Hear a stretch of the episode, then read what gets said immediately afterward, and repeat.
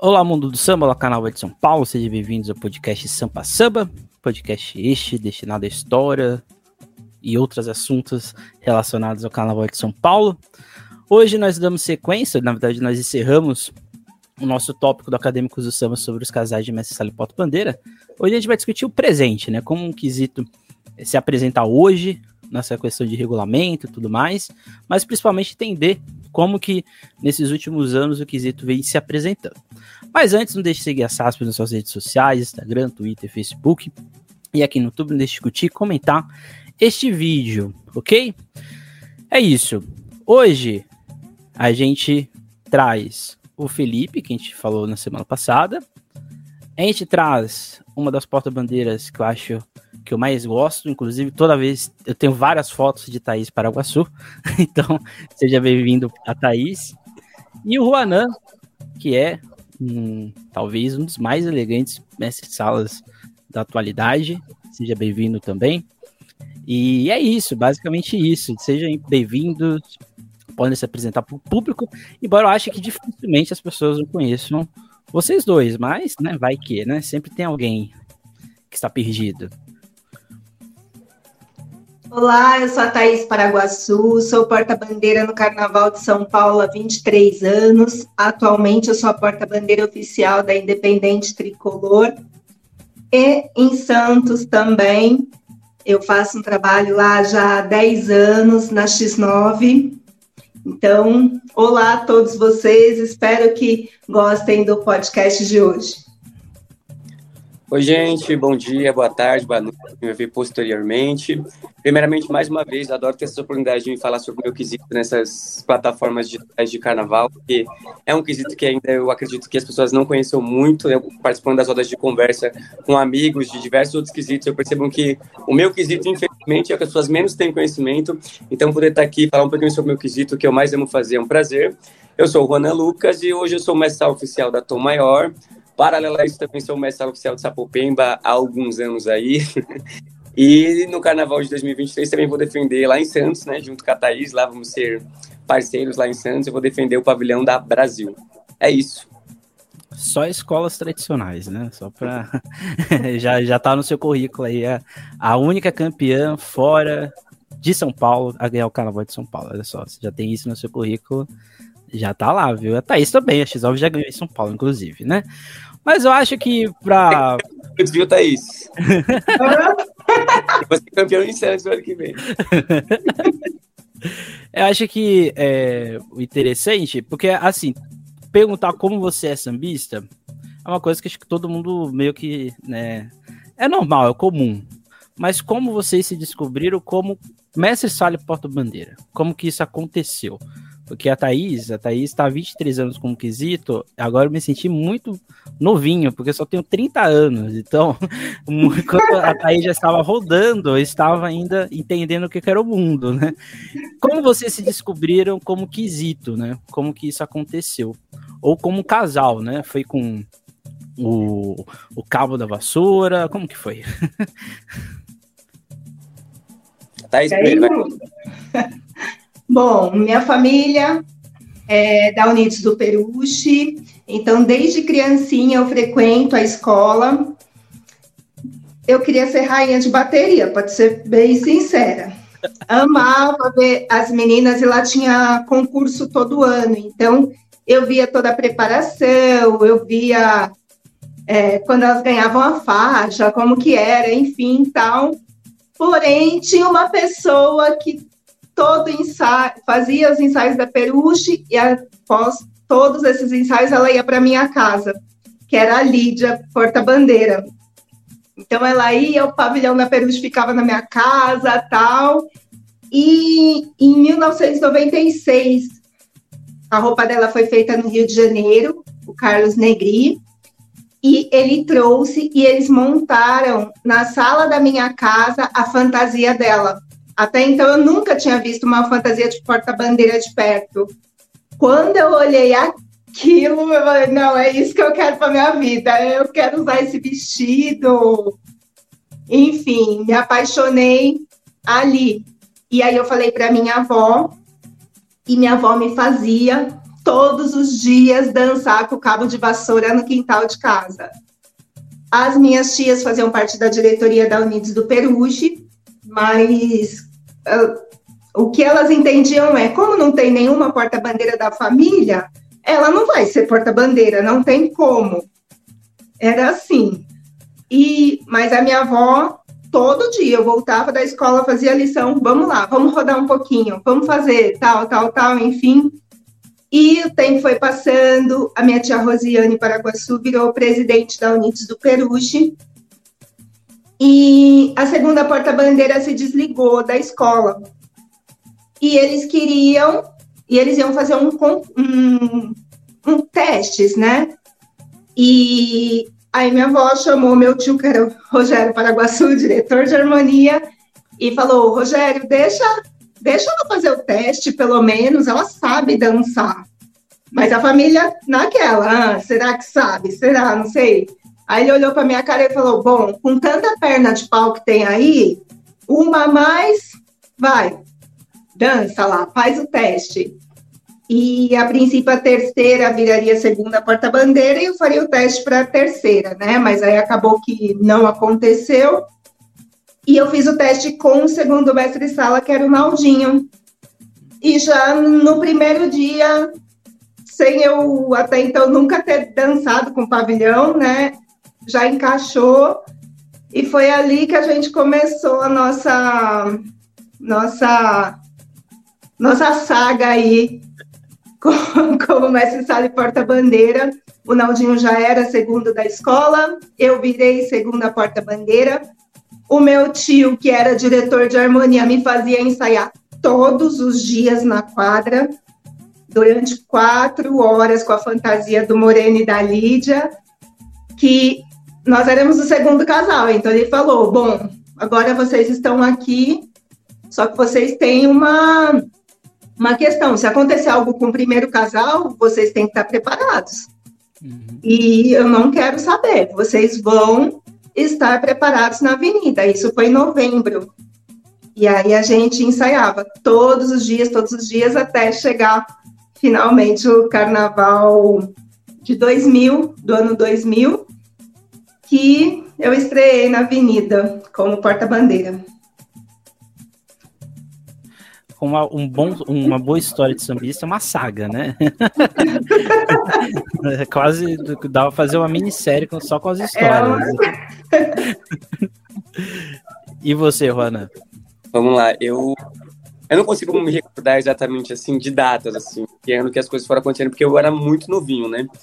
Eu sempre, minha mãe desfilava, minha mãe foi, é, foi rainha de bateria, né, na Mocidade Alegre, na década de 80, 70 e 80 ali, mais ou menos, no final de 70 para a década de 80, então já tinha é, sangue de sambista aqui, né, corria aqui nessas vezes aqui.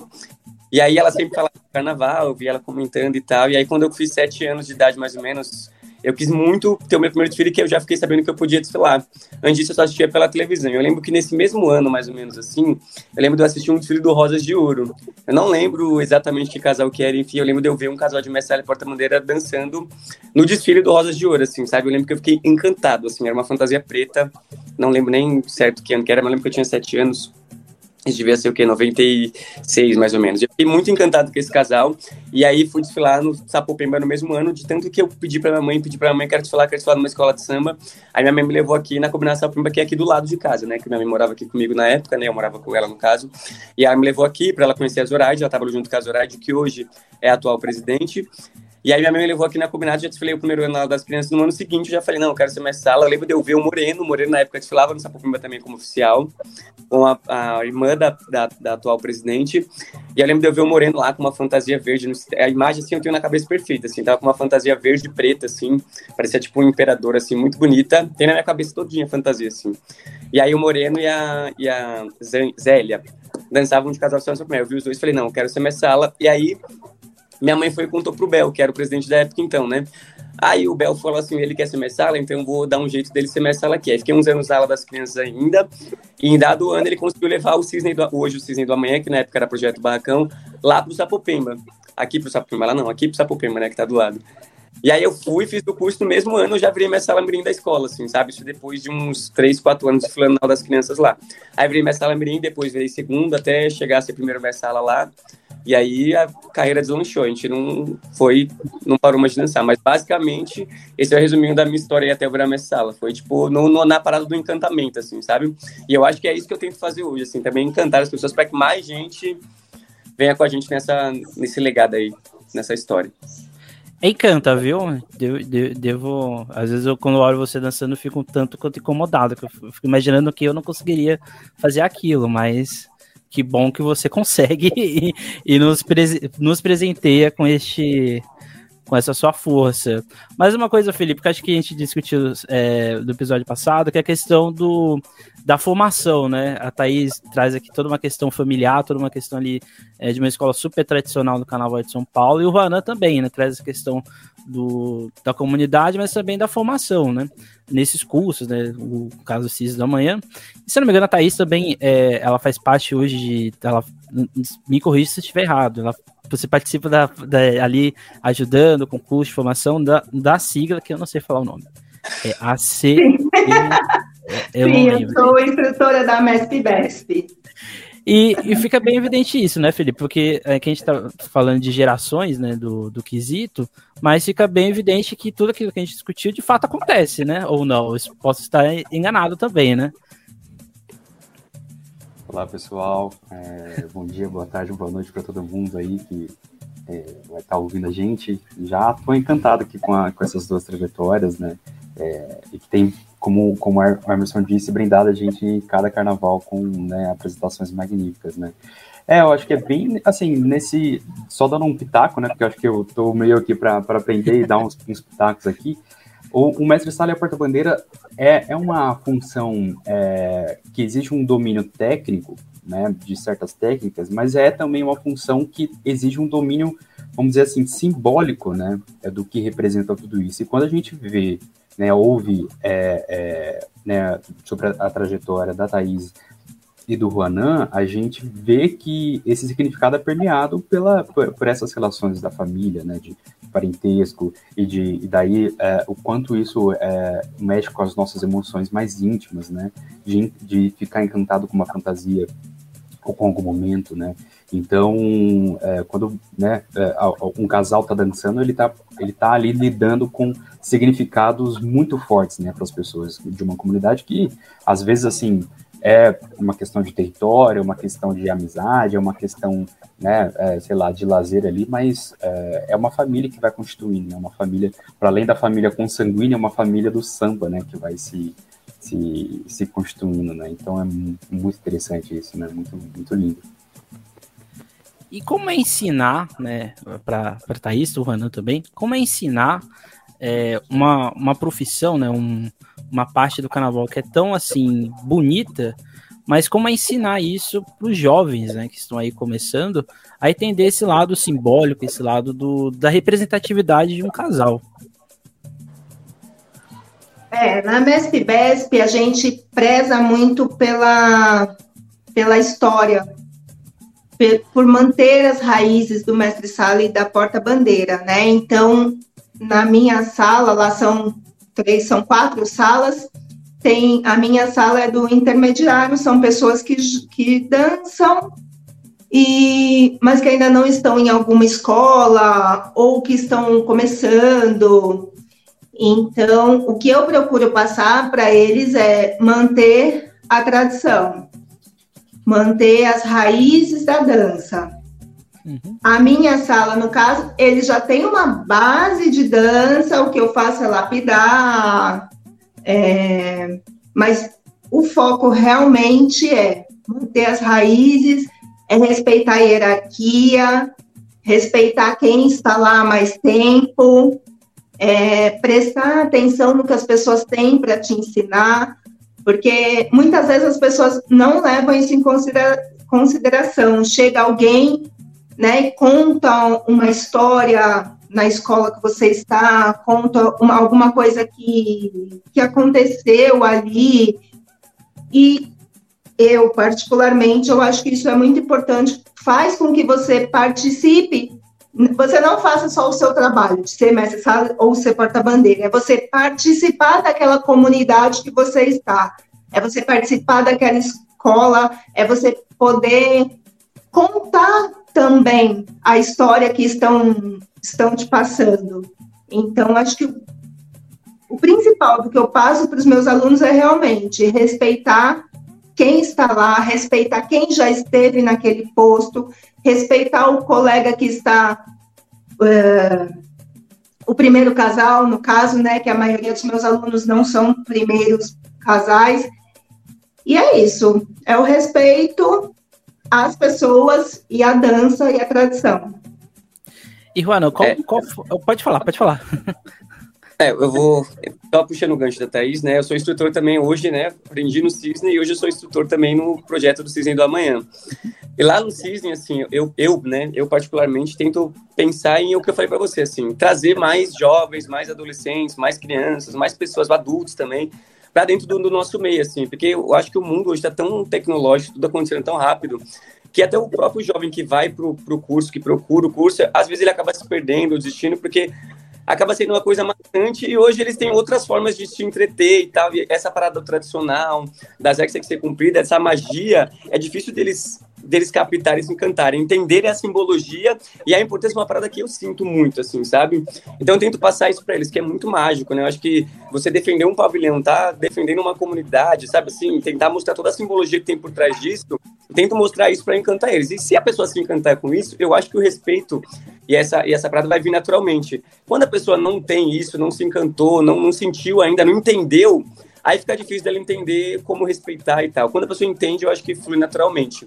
Aí vai o que a Thais falou, a gente tenta colocar muito sobre respeito, mas para ele entender esse respeito, ele tem que entender a magia ou a axé que tá ali, entendeu? E aí, porque é que... muito de história e fala muito de tradição. É que eu ia perguntar para você a importância de você ter feito parte do projeto, né? Porque você, ah. você hoje é instrutor, né? Isso, o com isso foi importante, né, para sua formação. Eu também. acho que tão importante é o gancho do que eu disse que eu falei agora. É tão importante para mim que, que eu, eu, senti a necessidade agora de passar o que eu aprendi. Uhum. Entendeu? Tipo assim, porque não, não pode parar. Eu vou ensinar hoje, aí vai vir um outro depois, vai ensinar depois, e assim a gente vai passando, a história nunca vai acabar, entendeu? E é por isso que eu tô aqui também. Eu acho que é isso, é de, é de legado, a gente vai passando e passando para todo mundo que é exatamente são essas redes de sociabilidade, redes de, é, de relação que existe no carnaval, né, Felipe? Que, que a gente que é do mundo acadêmico, gente, às vezes a gente fica escrevendo, fica escrevendo, não para de escrever, aí manda para o orientador, orientador traz, mas é, quando a gente vê, né, o que a gente está ouvindo aqui é exatamente essas redes, né? Porque um quesito, assim como, por exemplo, um mestre de bateria, são questões que só quem está naquele ambiente consegue entender a realidade. Por mais que você tenha um teórico, não é só o teórico que é importante, né? Porque daqui a pouco a gente vai ver a tabela de julgamento de quesito de mestrado para automadeira, vocês vão ficar um pouco, a ah, nossa, do que, que vocês estão falando. falando aí já me dá um gancho assim pra gente falar de critério de julgamento, assim, das pessoas que vão julgar a gente, né? Que geralmente são tipo assim, pessoas acadêmicas que tem uhum. chega lá, fulano de tal, José Manuel da Silva, o cara tem Sim. um currículo tipo enorme, mas eu fico assim pensando, a que vivência que ele tem com o carnaval? Quando que esse cara pisou numa quadra de, de escola de samba, sabe? Tipo, um ano, há dois anos atrás, uma jurada de, de, de mestre porta-bandeira no curso do, do, grupo de acesso, né? Os casais contaram pra gente, eu não estava, mas todo mundo contou, né? Que, tipo, ela perguntou o que, que era a faixa amarela, mano. Você tá entendendo? Tipo, ela manja muito de dança, de teatro e tal, mas e de carnaval? Ela sabe o quê? Ela tá preparada, ela entende da magia, sabe assim? Ela sabe? É isso que, sem entrar nesse, nesse nem sei se a gente vai entrar nesse assunto, mas já entrando, quando você falou, já me. Aí a gente vai entrar. Uma luz, é, né? é, essa é a parte da SASP que você pode gerar polêmicas, porque aqui gente, nós temos aqui um embasamento teórico. Então, se as pessoas vierem nos criticar, nós temos documentos para mostrar para as pessoas, né? Porque uhum. você falando isso, né, o manual do jogador do Mestre Porta Madeira tem uma parte lá que eu acho que é fantástica, que eles explicam o que, que é minueto. Que assim, é uma coisa que eu acho que quem vai julgar o quesito já deveria saber, né? Acho que não deveria estar escrito ali, ah, isso vem dali. É uma coisa que acho que é, que é, que é básico, né? Que acho que a grande questão do regulamento de São Paulo é manual. O manual é uma coisa muito estranha, assim. E o, o jogador tem que seguir aquilo ali tão à risca que fica uma coisa meio estranha. Já entrando nessa parte, então já vamos aqui para os movimentos obrigatórios, né? Uma foto aqui da Thaís, inclusive. Eu digo que eu tenho várias fotos de vocês, só que só que vocês não sabem. e lá na parte dos movimentos obrigatórios, tem, uma, tem uma, é o começo, né? O julgamento dos movimentos obrigatórios se inicia a partir do momento que algum integrante da escola de samba fizer o gesto direcionado para cabine de jurados, apresentando o casal de mestre sala porta-bandeira que estiver portando o pavilhão oficial. E o julgamento dos movimentos obrigatórios se encerra no momento que algum integrante da agremiação fizer o gesto de agradecimento e término da apresentação. Para a pessoa leiga, né, a pessoa que está ali só vendo ali curtindo, às vezes extrapolando no, no que ela está curtindo ali na arquibancada, às vezes aqui não é um caso, ela está lá para curtir, isso que importa do início, lá do começo, né, da faixa amarela, que não é o canal do YouTube, tá? É o início do, do, do, de tudo, tá, gente? Não é o canal do YouTube. Tem um canal chamado Faixa Amarela, talvez a jurada possa ter ficado confundida por isso. Mas ali do começo, ali do começo até o final, o que seriam esses movimentos obrigatórios? Essa parte de apresentação, né? Porque a, o mestre sala tem movimentos obrigatórios e a porta-bandeira também. Mas o que seria isso dentro do critério que foi alterado para carnaval deste ano, né, 2022. Aí vocês podem dizer. Ô, gente, tem uma coisa, e por acaso eu tive que explicar há pouco tempo o que é o pavilhão oficial, que não é todo mundo que sabe o que é um uhum. pavilhão oficial. Sim. O pavilhão oficial é aquele que tem o símbolo da agremiação, que tem todas as cores oficiais da agremiação e que tem a data de fundação da agremiação. Somente o pavilhão oficial tem a data de fundação da escola.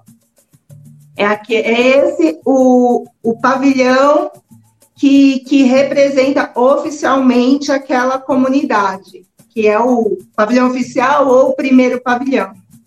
Uhum.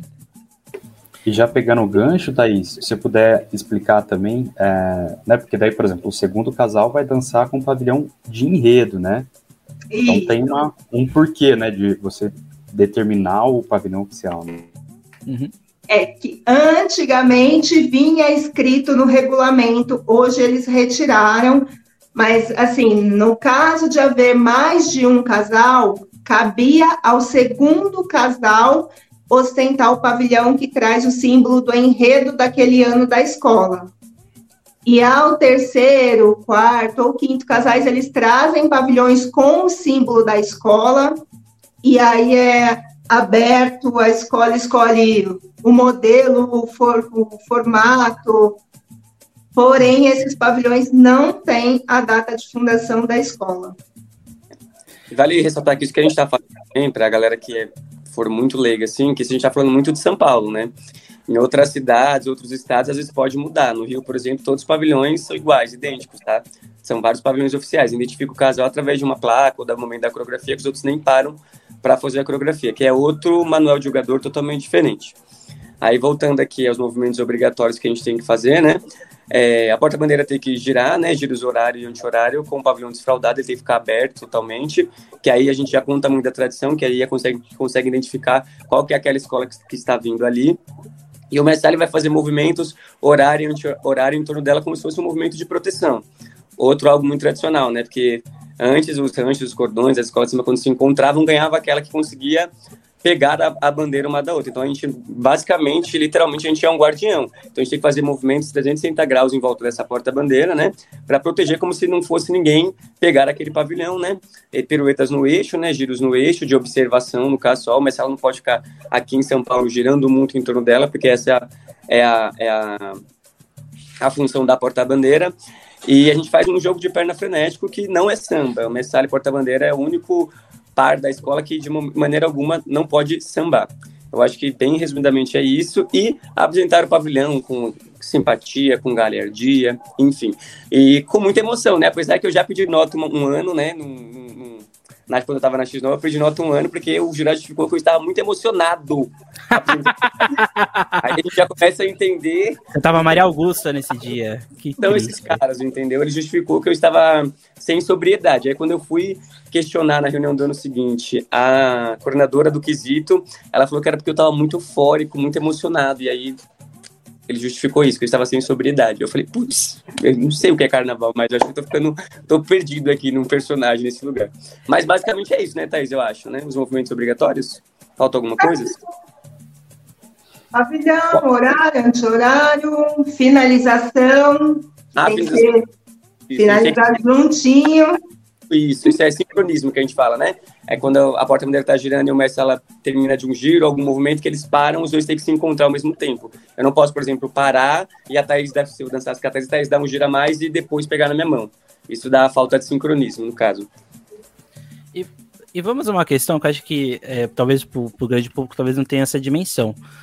Independente vai falar de lá de Troia, dos guerreiros, Tom Maior, das Mães Pretas, mas o ensaio, ele começa antes disso tudo, essa preparação, ou é como que acontece isso? Cada um criou, cada um de vocês tem um, um, jeito de, do ensaio, mas como que é esse momento, né? Que é quase uma preparação. Vocês estão há muito tempo já, creio eu, já pensando coreografia, roupa e tudo mais. Mas como que é esse momento para chegar a fazer as apresentações ali para as cabines?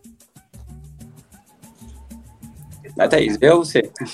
Tá, bom, eu e o Jeff, a gente já começa a ensaiar dois meses após o, o último carnaval, então este ano demorou um pouquinho mais para Independente é, decidir o samba enredo, porque o nosso samba ele é contratado, como se diz, ele é encomendado, né? Então demorou um pouquinho mais, porém a gente ensaiava com o samba do ano passado.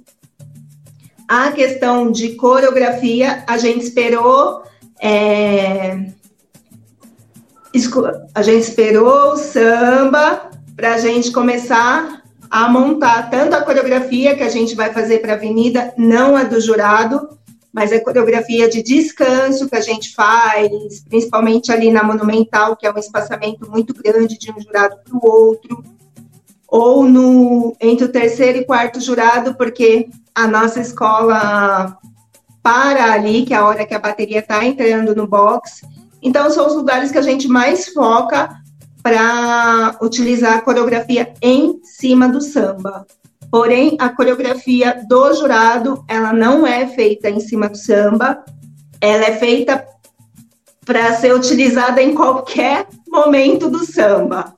Então, como aqui é diferente do Rio de Janeiro, que no Rio de Janeiro eles param em frente ao jurado, eles fazem uma passagem inteira do samba da escola, então eles conseguem fazer tudo em cima do samba. Aqui em São Paulo, não. Aqui em São Paulo, a gente tem que estar preparado para entrar no jurado, seja no meio do samba, no refrão, no, no início do samba. Então, a gente faz dessa forma. Nós já começamos, obviamente, né, a fazer a nossa coreografia de jurado com o Ednei, que esse é o segundo ano que ele está trabalhando com a gente. Já está tudo pronto, agora só aguardando aí o início dos ensaios no AMB. É, eu acho que até isso, assim, a gente não precisa necessariamente de, uma, de um samba enredo para a gente começar a fazer nossa coreografia pós-carnaval. Quando a gente já tem ideia do enredo, da nossa fantasia, assim, se a gente for criar alguma coisa em cima do nosso personagem que a gente está vestindo, já dá para começar a ensaiar. E esse ensaio que a gente já faz antes, mesmo sem, sem samba enredo, eu acho que é mais um ensaio também de resistência para a gente, assim. Até a gente começa a criar técnicas, né, de dança, para a gente poder dar uma descansada em alguns momentos da pista, nessa parada que todo mundo faz praticamente no terceiro quarto jurado, quando a gente tá, a bateria vai entrar no recuo, o meio da monumental. Então a gente vai criando essas técnicas já, pra gente já conseguir chegar nas cabines inteiro, entendeu? Basicamente é isso. Porque a, aqui em São Paulo, eu acho que a nossa dança, assim, é uma prova de resistência. Se você pegar qualquer preparador físico e colocar uma fantasia de uma porta-bandeira nele, o peso que é, tudo, porque eu, eu falo porta-bandeira, gente, é uma deusa, porque, na moral, o que elas aguentam, cara, eu não sei como que aguenta, de verdade. Então ele vai falar, qualquer preparador físico que você pegar e colocar uma fantasia de porta-bandeira, ele vai falar, o que vocês fazem é desumano, não tem como fazer, tipo assim, uma, uma alta performance de um atleta, tipo, muito pica. Então acho que a gente vai tentando já criar maneiras e técnicas para aguentar passar a pista tranquilamente chegar no último jurado inteiro. Acho que é isso, porque a gente não necessariamente precisa de ter um samba já pronto, sabe? Para fazer a coreografia em cima do samba. E também, outra coisa que a Thaís não falou, vou, vou, complementar, que são duas danças, eu acho que a gente faz, né? A gente tem uma dança de quadra e tem uma dança de pista. São danças totalmente diferentes, assim. Normalmente, a maioria dos casais são assim, né? Acho que todos, eu acho, né? Tem uma dança muito específica para quadra, que é muito mais explosiva, muito mais para rolar esse encantamento, que já que na pista não vai acontecer justamente por causa da fantasia da indumentária, né? Que normalmente é da porta-bandeira é grandiosa, é pesada é volumosa e vai pesar, não tem muito o que fazer. O que faz chegar naquela questão que a gente estava discutindo, né, do episódio passado, Felipe, da questão do, da, dessa década de 90, do profissionalismo do quesito, né? Porque é, o, o quesito, como deu para perceber aqui, se você quer ser porta, mestre porta bandeira, você tem que ser bem disciplinado. Você não pode simplesmente ter só, vamos dizer assim, a aptidão. Você tem que estar tá com um condicionamento físico bom, né? Coisa que na década de 90 não era uma obrigação, né? Ali era questão mais do apresentar o pavilhão, de você mostrar ele para o público. O que já não faz chegar aqui a questão é que o quesito mudou, né? Aí os três podem dizer, o Felipe talvez como que, que pesquisou, vocês dois, o quesito mudou muito, né? Porque às vezes a pessoa pode pensar, ah, um quesito tradicional então não muda, mas mudou muito, né? Mudou muito e continua mudando, assim, né? Que a gente falou assim, é que a gente tenta falar, né? Tem que manter a tradição, mas as coisas estão evoluindo e se a gente não seguir o que está evoluindo, a gente vai ficar para trás, entendeu? Eu não quero ficar para trás. Eu, quando eu vou encerrar, às vezes, falando, a gente está caindo na mesmice, nega. Tem um monte de novinho vindo aí atrás, entendeu? E a gente precisa correr atrás do prejuízo, entendeu? Então a dança evoluiu. Se você olhar um casal dançando na década de 90, é claro que não vai ser igual o que a gente faz hoje, assim, sabe? A dança evoluiu muito. O peso da fantasia tem que mudar, porque a gente tem que dançar muito mais freneticamente, pode dizer e a gente vai tentando seguir essa evolução. Acho que é isso, né, Tata? É isso. Eu comecei a ser julgada no Carnaval 2002, na Acadêmicos do Tucuruvi. Uhum.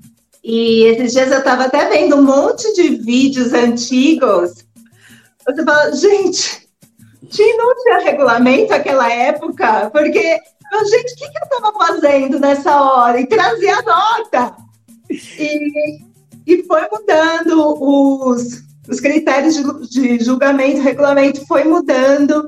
Então, você pega um regulamento 2013 para hoje, é muito diferente de o de mestre sala e porta-bandeira, é muito diferente. Então, a gente vai se adaptando ao regulamento. Eu, ia perguntar, e até é, a experiência da Thaís também, é, e do, do Juanan, que começou um, um pouquinho depois, é, dessa coisa de, da, da, preparação como se fosse um atleta, né? Praticamente, assim, o que eu, que eu vejo, assim, e até é engraçado que quando é, eu também danço em Taubaté, né? Cheguei a dançar uma vez em São Paulo e tudo mais, mas... É, Na Lava Pés. Na Lava Na Pés. Lava Pés como, como você, tem, você tem que falar, isso está no seu currículo. Pô, tem Lava Pés, nossa, segurar aquele pavilhão lá, hein? Puxa... É, então, era como terceiro, né? Tava ali só no quadro ali, sem muita, vamos dizer assim, a, a responsabilidade da nota, né? Mas, né, foi uma, uma honra gigantesca. Eu até cheguei a desfilar como, como apoio do, do Clay e da Lenita na, na, na Independente, no fatídico ano da, da, da comissão de. Da, é um... da, da, Não foi estreia. A estreia da Independente é este ano. É, é. este ano. é este ano a estreia. E, inclusive, eu lembro do Juanan nas, na, no, no, eu tava como apoio, tá né? Eu, bem na frente. É, e quando deu, assim, aquele problema que a gente ali não sabia se a gente ia, né, se a gente ia ajudar, empurrar uma alegoria, o que, que a gente ia fazer, ficou aquela tensão. Juanan foi uma pessoa muito importante para o casal ali, junto com o Ednei, junto com a Roseli, para dar aquele, aquele suporte né, do que poderia estar tá acontecendo. E, e, os dois deram um show, né? Trouxeram as notas máximas e tal. E, mas daí, só é, é, é, esse parênteses, né? Que eu lembro que me parece que você apenas dançar, vamos dizer assim, apenas dançar, né? Porque, lógico, isso requer um, um, uma preparação física vamos mudar um pouco a frase. Apenas a preparação física pela dança, pelo ritmo da dança, já era suficiente. Me parece que hoje, pelo nível, talvez assim, do, do, do a velocidade do samba enredo, ou né, o, como é julgado atualmente, tal, você precisa de uma preparação física né, de academia mesmo. Você vai lá e vai preparar, por exemplo, sei lá, o peso do braço, o peso no, na perna, a, a porta-bandeira com peso na, da saia e tudo mais. Tem uma, eu não sei, eu não sei ler é, se isso, na verdade, é uma especialização aprofundada, né, e que isso não é contraditório com a tradição, né, porque na verdade você só está melhorando ali mais a, a, o domínio sobre a técnica, ou se na verdade é realmente uma coisa de, de transformar o sambista em um atleta, e que isso poderia ser algo contraditória a, vamos dizer assim, a, a, esses princípios do samba, né? Me parece que é algo que se conjuga, né? Que está mais perto dessa profissionalização mesmo, né? Mais uma é, profissionalização.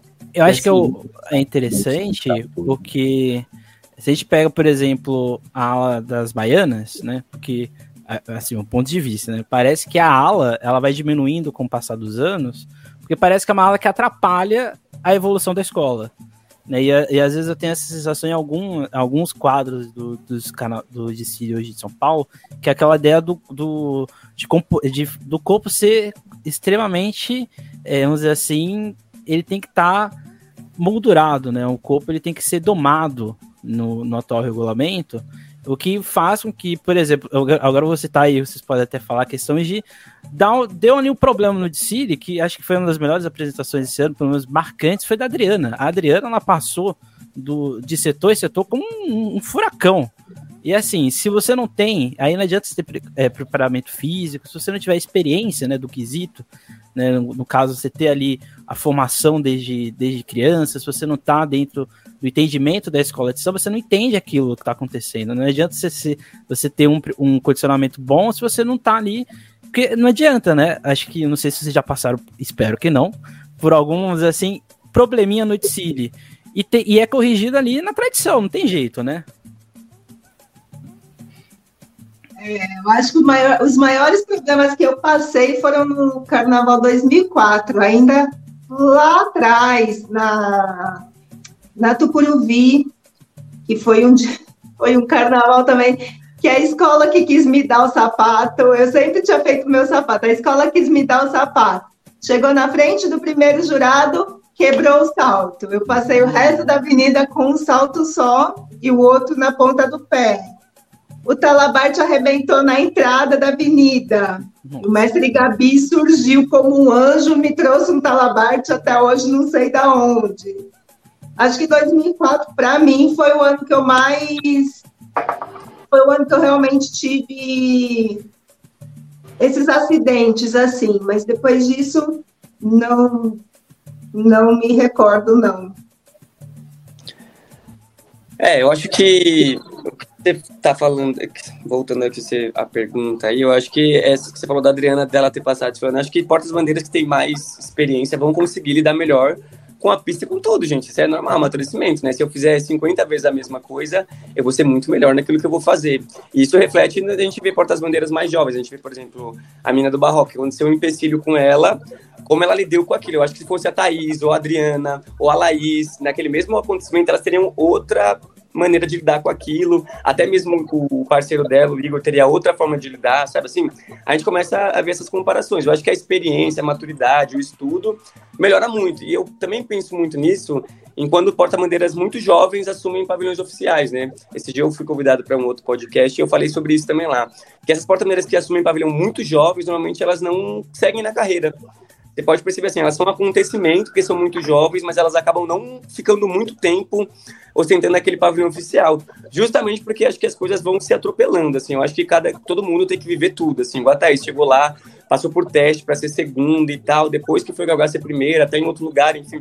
Eu acho que esse processo tem que acontecer, e é o que eu falo com meus alunos. Se você é mirim, seja mirim, depois vai virar terceiro, depois vai virar segundo, até você chegar ao seu primeiro pavilhão, quando chegar a sua vez, aí sim você vai estar preparado o suficiente para poder lidar com o que pode acontecer na pista, sabe? Eu já tive um problemaço assim no ano da X9 do Açaí, né, que é um ano que o desfile deu tudo errado para todo mundo, e não foi diferente comigo, né? A fantasia era imensa, é a fantasia que eu já usei que eu acho mais linda, mas não era a fantasia de porta-bandeira, né? E aí o meu deslumbre, eu também tenho culpa nisso, porque eu fiquei deslumbrado com a fantasia, eu gostei muito da fantasia, eu falava, não, você vai aguentar, você vai aguentar, você vai aguentar, e a Ana foi na minha onda, assim, sabe? Hoje, né? Eu nunca teria feito isso. A hora que ela falou assim, ó, isso aqui me machuca, ela falou, não, vamos arrancar, que para ela não dá, entendeu? Então foi um deslumbre meu. Que isso vem da inexperiência, né? Da, de não ter maturidade na dança. Hoje eu já penso totalmente diferente nisso, né? Aquela fantasia era maravilhosa, não era bonita, ela era maravilhosa. Só para deixar aqui. Não, era uma porta-bandeira tá, que passe uma alegoria, qualquer coisa. Mas uma porta-bandeira não era. A gente vai voltar aqui agora para como ele é joga, jogado, né? Que são esses três tópicos que estão lá no manual do jogador, né? Que é entrosamento, postura do casal e integridade das fantasias. Aí, né, por mais que o, a, o que está escrito fique um pouco óbvio, né, mas o que seria exatamente esses três tópicos? E o último, que é, que é exatamente a integridade da fantasia, é, vocês, qual a participação do casal no feitio, né, no, no fazer a fantasia? Vocês têm alguma escolha? Vocês têm o pitaco, a escola ouve, o carnavalesco ouve? Como que funciona?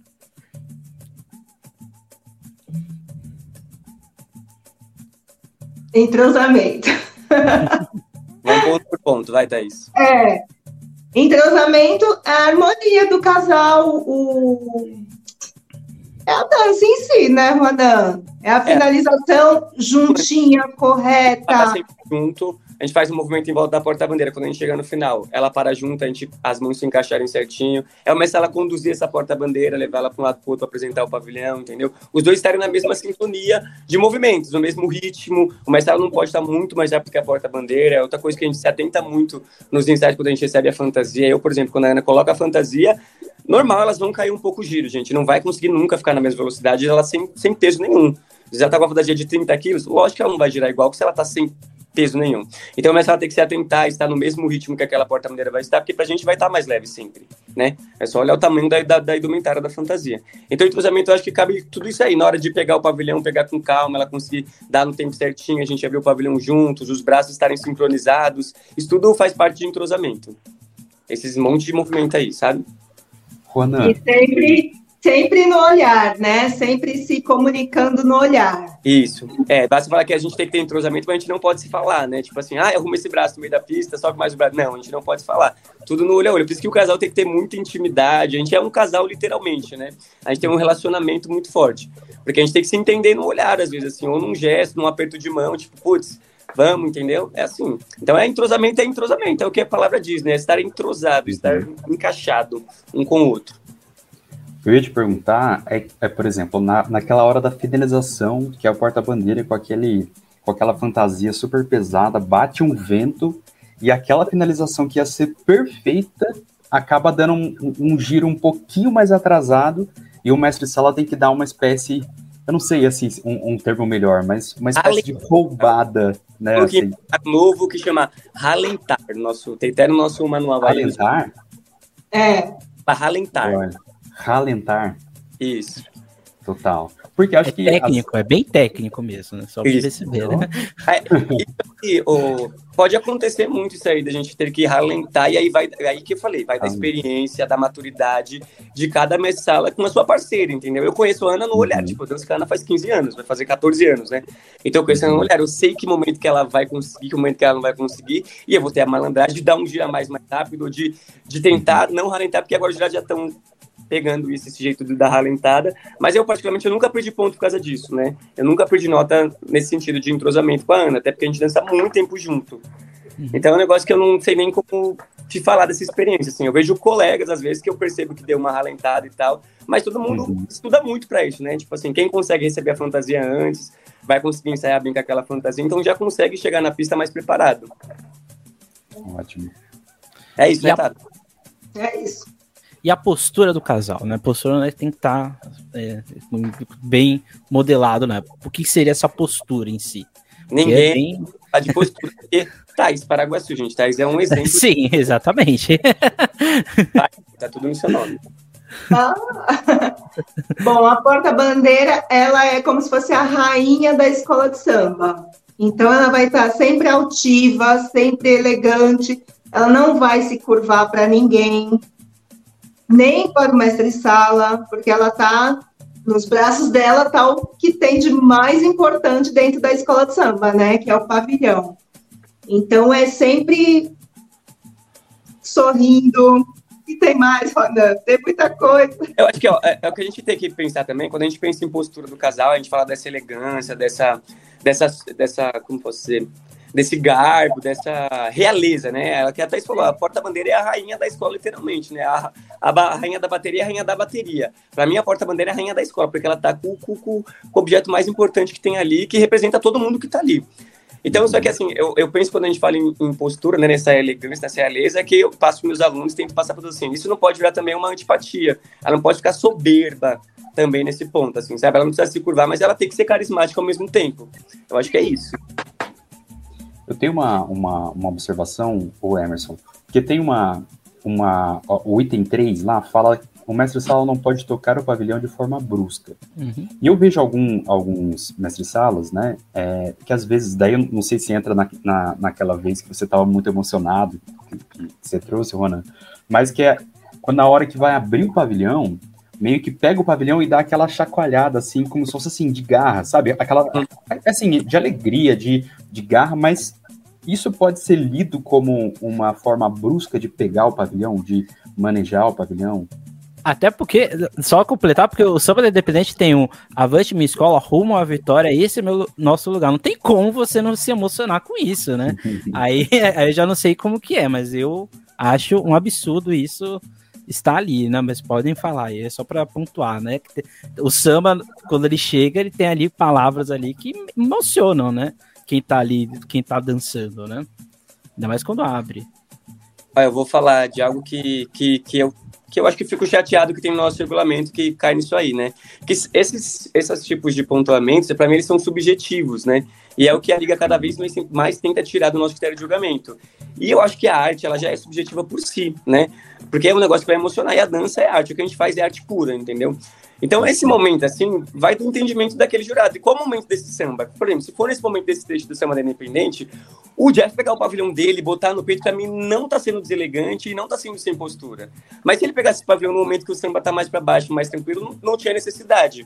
Então, assim, eu acho que por isso que eu falo assim, o jurado ele tem que entender também de carnaval, ele tem que saber do que ele tá vendo, entendeu? Não adianta ele ser um técnico, um acadêmico, com 500 mil formações em dança, mas ele não ter a vivência do carnaval. Porque só quem tem a vivência vai entender isso. E eu acho que vai ter esse olhar, entendeu? Que a gente tem. Por exemplo, a porta-bandeira, uma hora pegar o pavilhão e dar um beijo no pavilhão, tipo assim, eu acho que eu acho, eu acho muito bonito, assim, sabe? E em dados momentos do nosso critério, se ela pegar no pavilhão, pode ser que ela esteja tentando desembolar. Será que o jurado vai entender dessa maneira? A gente fica preocupado com isso, porque ele não está ele tá capacitado, mas ele não está dentro do contexto da parada, entendeu? Eu acho que é isso. Essa coisa é muito difícil da gente conseguir falar, porque o jurado que está lá, ele não tem a vivência. Então a gente acaba, às vezes, tentando não fazer para não arriscar. Então a gente vai sempre naquele arroz feijão, todo mundo, né? E não, não cria as grandes coreografias, grandes espetáculos, como a gente vê no Rio, no nosso quesito aqui em São Paulo, porque a gente tem medo de, de como a gente vai ser avaliado, uhum. entendeu? Ao contrário do Rio, que, tipo assim, tem jurado no Rio que julga faz 28 anos. Sim. Tem uma jurado no Rio que julga faz 28 anos, sai porta-bandeira. Ela coloca no justificativo o nome das pessoas. Entendeu? Eu acho sensacional, assim, sabe? Porque ela entende de mestre porta-bandeira e ninguém contesta entendeu? Uhum. Aqui todo ano se renova, esse ano, tipo assim, a Jussara, que era a jurada que, tipo assim, que, querendo ou não, mais, tipo, tirou a nota de mestre porta bandeira, ela já caiu. O ano que vem ela não vai julgar a gente, entendeu? Era uma jurada uhum. que estava começando a entender da parada, que estava entrando no meio, aí, bum, derrubaram ela, entendeu? É uma capacidade não, de julgar. Não fique triste, Jussara. Né?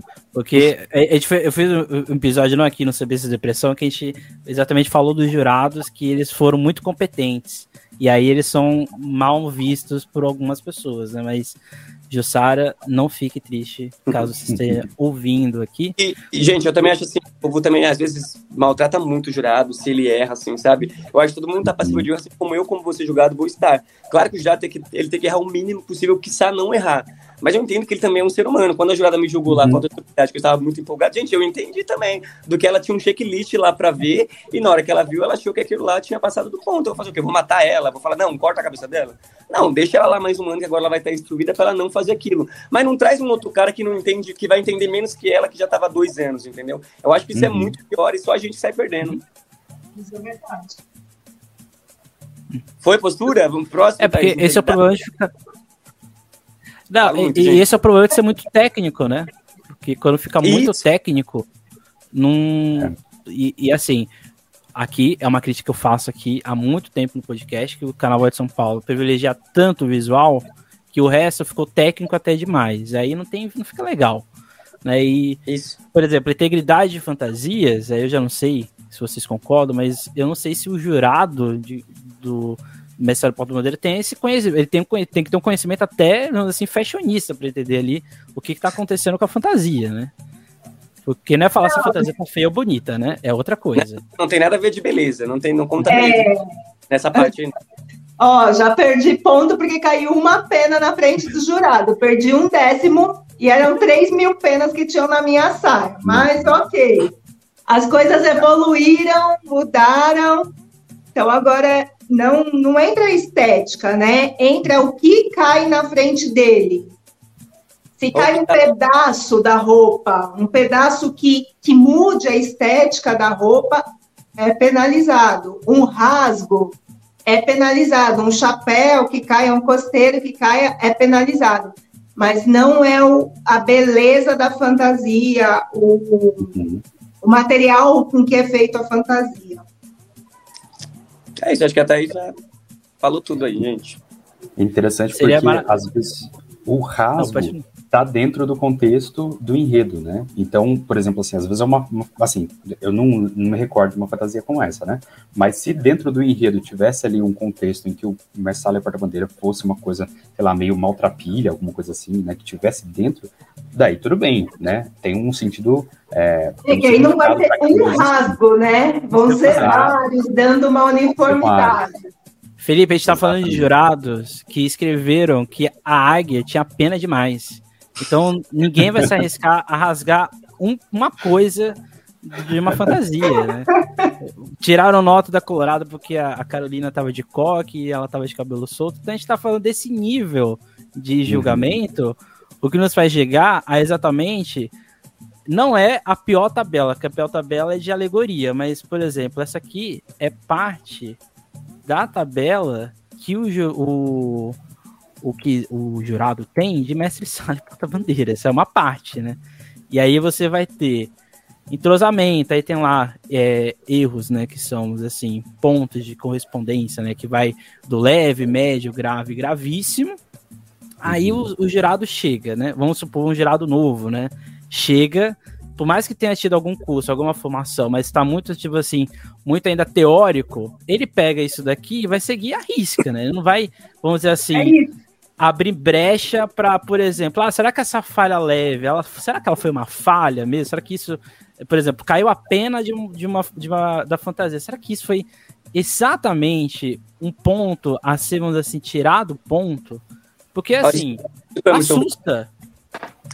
Então, fala muito do que eu tenho pensado sobre como o mestre L porta-bandeira é jogado. Eu sinto, né, e percebo assim, não sei é, se é maluquice da minha cabeça, mas eu, quando eu tô em frente à cabine que eu tô olhando jurado, sabe o que eu percebo, tá? Não sei se você percebe isso, que ele tá com a caneta na mão, eles não soltam mais a caneta na mão, e eles parece que eles já têm anotado lá e vão ticando, assim, horário, tique, ou de horário, tique. É, checklist.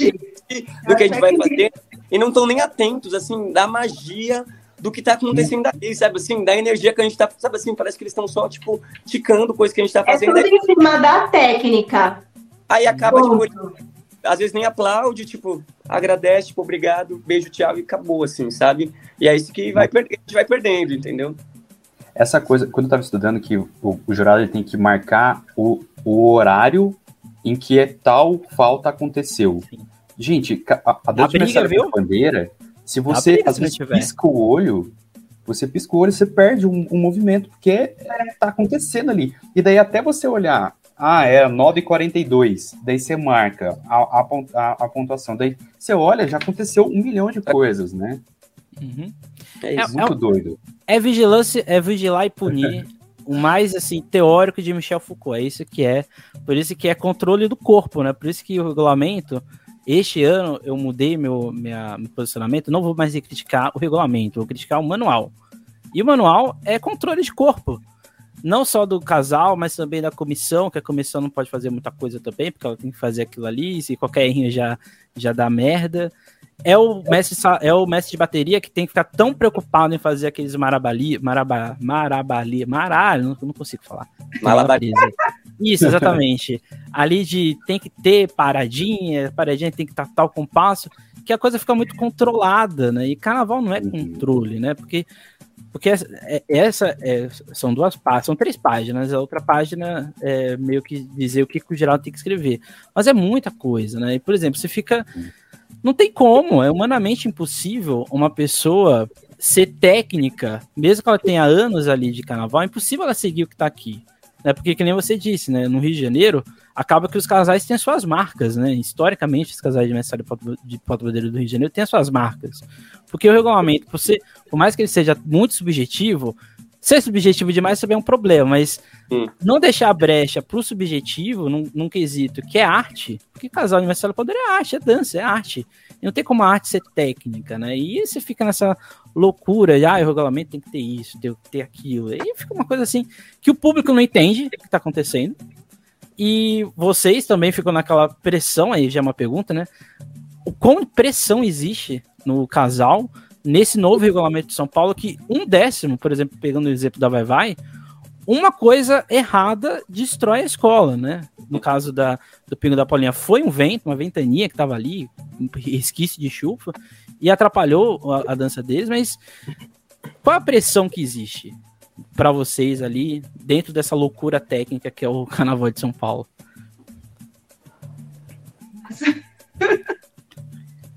vou te falar, só de começar a entrar nesse assunto, a pressão já vem, porque a gente já cobra muito. Aí você vai falar de vento, uma porta-bandeira, ela já ficou louca. Meu povo. Falou de vento, ela já muda até a fisionomia. Você tá entendendo?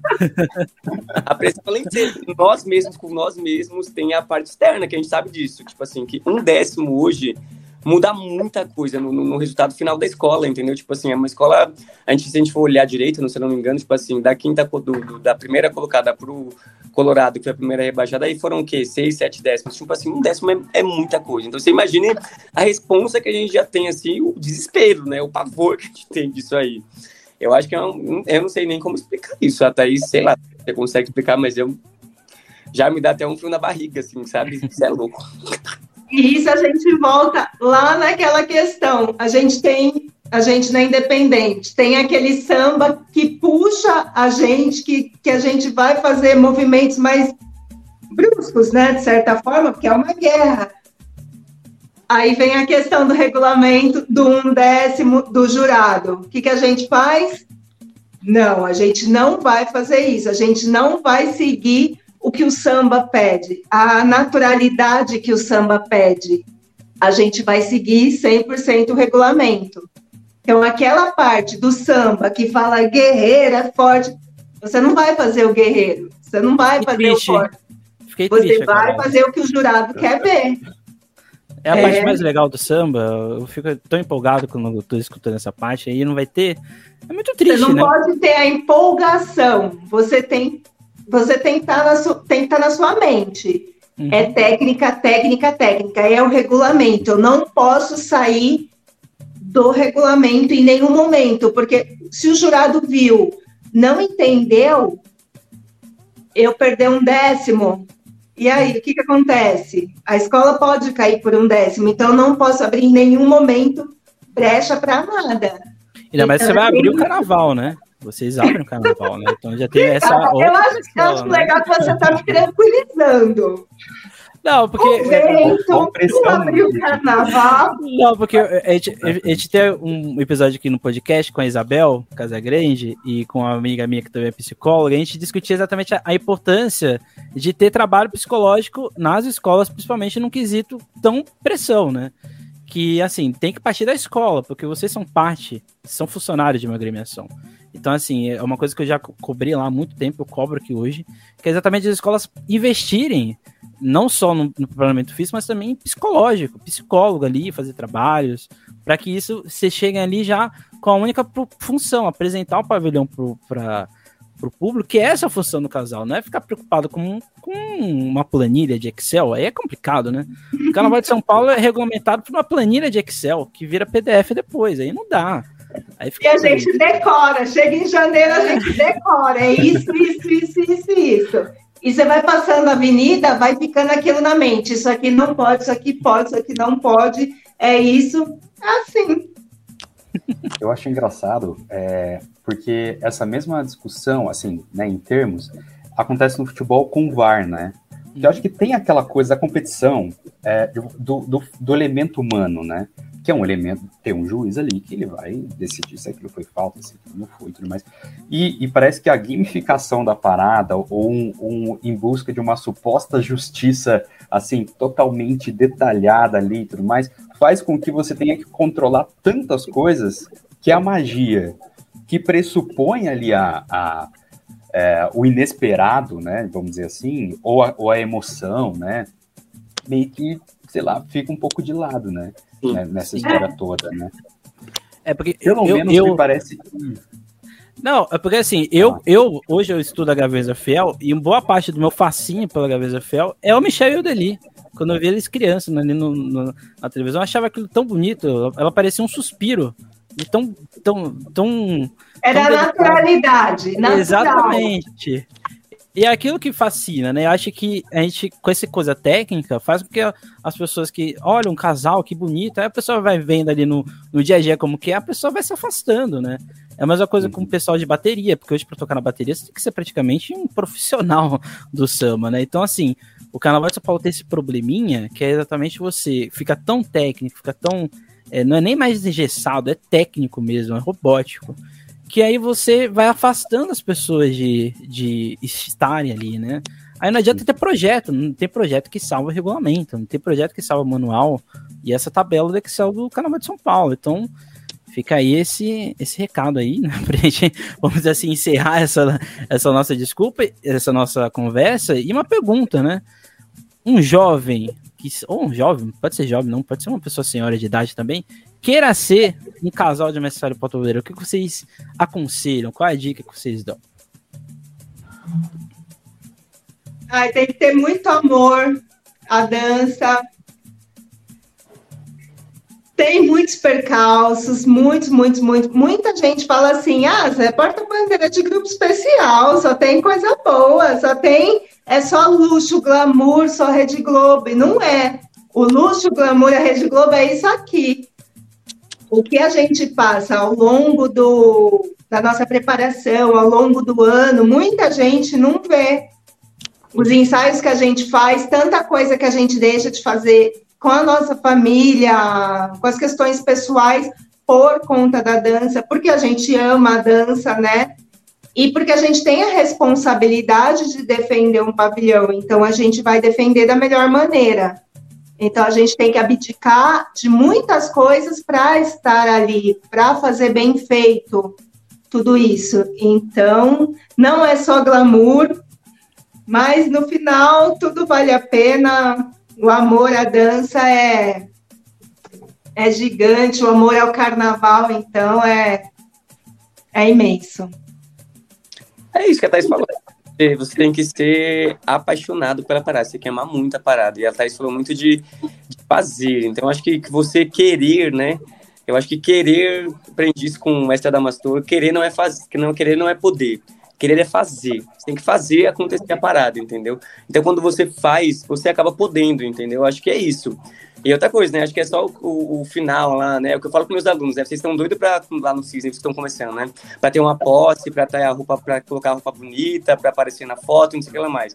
Mas para chegar lá, né, vai ter que suar muito antes. E esse processo aí é o que é mais difícil, que é mais doloroso, né? Quem vê o close não vê o corre, mano. E tem muito corre. Né? A gente chega pra Thaís tá onde ela tá, o Rona tá onde ele tá, a gente, tipo, meu, a gente já lutou muito, assim, sabe? A gente já passou por muita coisa, assim, sabe? E é o que faz a gente construir pra gente chegar onde a gente chegar. E vai chegar a vez todo mundo. Então, ame muito, seja apaixonado pela arte de dançar, seja apaixonado por carnaval, assim como nós somos, que você consegue. Que é possível, sabe? Assim, é uma parada que é muito possível. É. E é um quesito que. De, no, a parte da escola que eu mais gosto é quando chega a aula das baianas. Depois é o casal. Mas normalmente o casal aparece antes. Então, na ordem de, de aparição, acho que são os dois momentos que eu acho mais bonito no City. E a, e a última alegoria, né? Quando ela aparece, acho que são os três momentos que eu mais gosto, porque eu acho que é, que faz aqui, né, comentário, né, os acadêmicos que discutem, que dão as suas opiniões do, do sobre o Dicine, eu percebia que é, eu, eu era um tanto quanto, é, vamos dizer assim, burro de não saber o básico do Mestre Porto Bandeira, porque são, como vocês deu, deu para todo mundo perceber, é muito difícil ser um casal, é muito tempo gasto, e a gente que é da imprensa, a gente que, que faz comentários, a gente tem que falar do casal, né? A gente tem que falar deles, que eles estão ali, a roupa, como eles se apresentaram, saiba o básico ali dos movimentos, eu não sei muito, né? Às vezes eu, eu levo uma cola na hora que, que, eu vou fazer comentário, eu levo uma cola do, do, do para saber, para não falar alguma coisa muito errada, né? Talvez fale errado, mas ali tá ali a colinha. Exatamente porque a gente não pode só olhar o visível da escola de samba, né? Que é a bateria, que é samba enredo, que é a fantasia, a alegoria. A gente tem que olhar também essas, esses outros quesitos que é um gasto muito de tempo que a gente tem que também valorizar porque faz parte da escola. Por isso que ele está aqui abrindo o nosso 2023 no nosso podcast. Thaís, Juanan, não precisa falar qual vai ser a fantasia, nem a cor, mas o que esperar de vocês. Todos vocês vão desfilar no mesmo dia, né? O que esperar de vocês. E podem já também despedir aqui do nosso público. Posso falar primeiro, Tato, dessa vez? Antes de falar, já um, um meu um spoilerzinho, eu vou falar, te agradecer, Emerson, porque eu adorei essas palavras que você falou agora, de você fazer um, um, uma notinha quando vai falar da gente, você ser apaixonado pela arte, assim. A gente de mais gente assim na imprensa que valorize mais a gente, que realmente a imprensa está focado muito em bateria e alegoria, né, em, em, em bunda, em passista, sabe, assim, acabam deixando a gente de lado. Então, muito obrigado por esse carinho com a gente, tipo assim, a gente quer essa visibilidade, a gente precisa disso, porque a gente também é um quesito, e é um quesito só de duas pessoas, a gente, a gente merece, eu acho que, um pouquinho de mais de atenção. Então, muito obrigado já desde já. E deixar agradecer todo mundo que está acompanhando a gente. Deixar um beijo para Thaís Paraguaçu. Gente, a Thaís, quando eu comecei a dançar, a Thaís, tipo assim, era minha, uma das maiores inspirações. Eu a Thaís sensacional no Tucuruvi. A Thaís dançava lindamente, eu era apaixonado por ela. E eu nunca esqueço que uma vez eu fui na apresentação da Leão de Itaquera e a Thaís estava dançando lá com o Tucuruvi. Ela abriu o pavilhão e piscou para mim. Gente, essa piscada da Thaís, para mim, foi tipo assim. Ah. Ela me notou, meu Deus. Tipo assim, você vê como a parada encanta a gente, assim, sabe? Eu nunca esqueço disso. Então, Thais é uma das, das, minhas inspirações também para eu chegar onde eu cheguei. E é isso. E eu acho que eu vou deixar um spoilerzinho da minha fantasia. O que eu sou muito acostumado a ver a Ana muito igualzinho, né? Sempre par de, de, de vaso, assim, sabe? Os dois muito parecidos. A gente vai estar tá um pouco diferente esse ano. Eu acho que isso já é uma diquinha de como a gente vai estar tá se preparando. A gente vai estar tá um pouco diferente. É isso. Olha só, é. Deixei um spoilerzão, gente. Você aumentou ainda mais a expectativa para o Tire né? Que já é uma expectativa grande para o Distrito Tom Maior. Agora você aumentou um pouco mais. E Mas agora, aí, gente, agora em Tom Maior que a gente tá vindo aí, gente. Eu tô muito empolgado. Vou falar para vocês, quero ser muito campeão do carnaval, que eu nunca fui, entendeu? E tô muito empolgado com a escola. A escola inteira tá aí nessa pilha aí. Vamos junto. E você que não foi ainda, vai acompanhar nossos ensaios todos os domingos lá na quadra do Unidos do Peruche, na rua, às vezes lá na Tom, Sérgio Tomás, se não me engano, esse é o nome, né? Sérgio Tomás. Vai acompanhar a gente lá de sábado nos ensaios de rua, tá bom? Vem pra Tom. Beijo.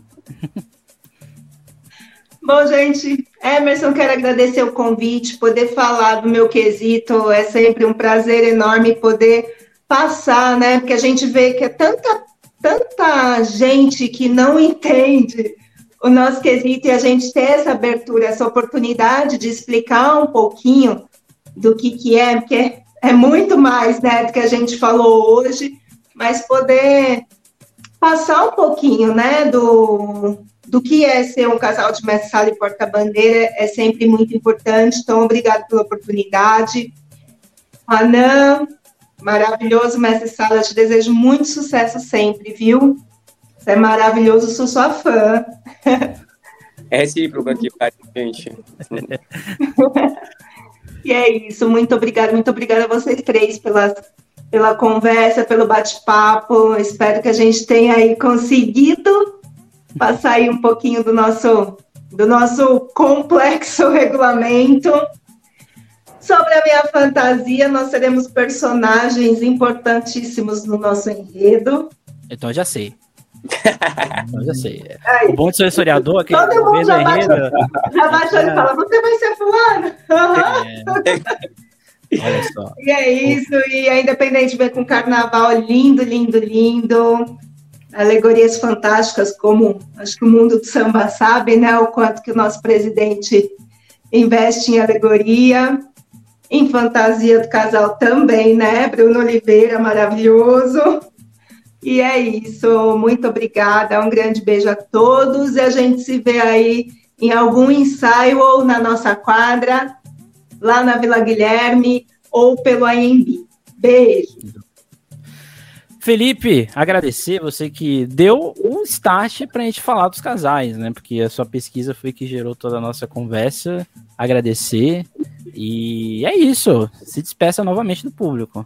Aí, Fê, antes de cortar o Fê, Fê, muito obrigado, beijão, você é sensacional, viu? Obrigado pelo carinho que você tem com a nossa arte, com a gente, porque você também é, né? Quem quem bebeu da, da água nunca mais tá transformado já. Então, mais um Marcelo aí muito querido que estuda muito sobre a gente. Eu amo essas pessoas que estão junto com a gente sempre. Obrigado, Fê.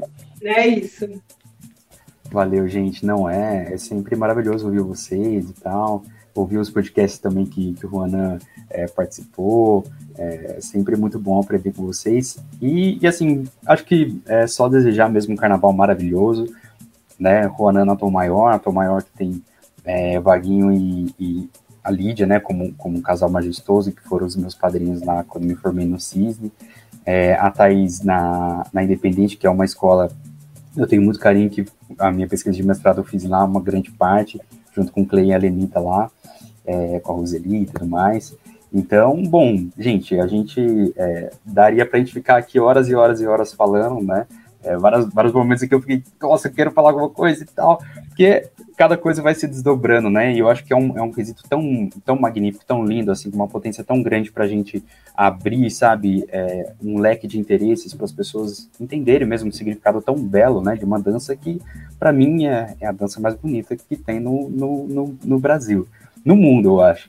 Então, desejar um carnaval para vocês e agradecer novamente um, um bom carnaval para todos vocês, as, as comunidades e agradecer o espaço aí na ZASP é, pelo, pelo Emerson. Obrigadão demais.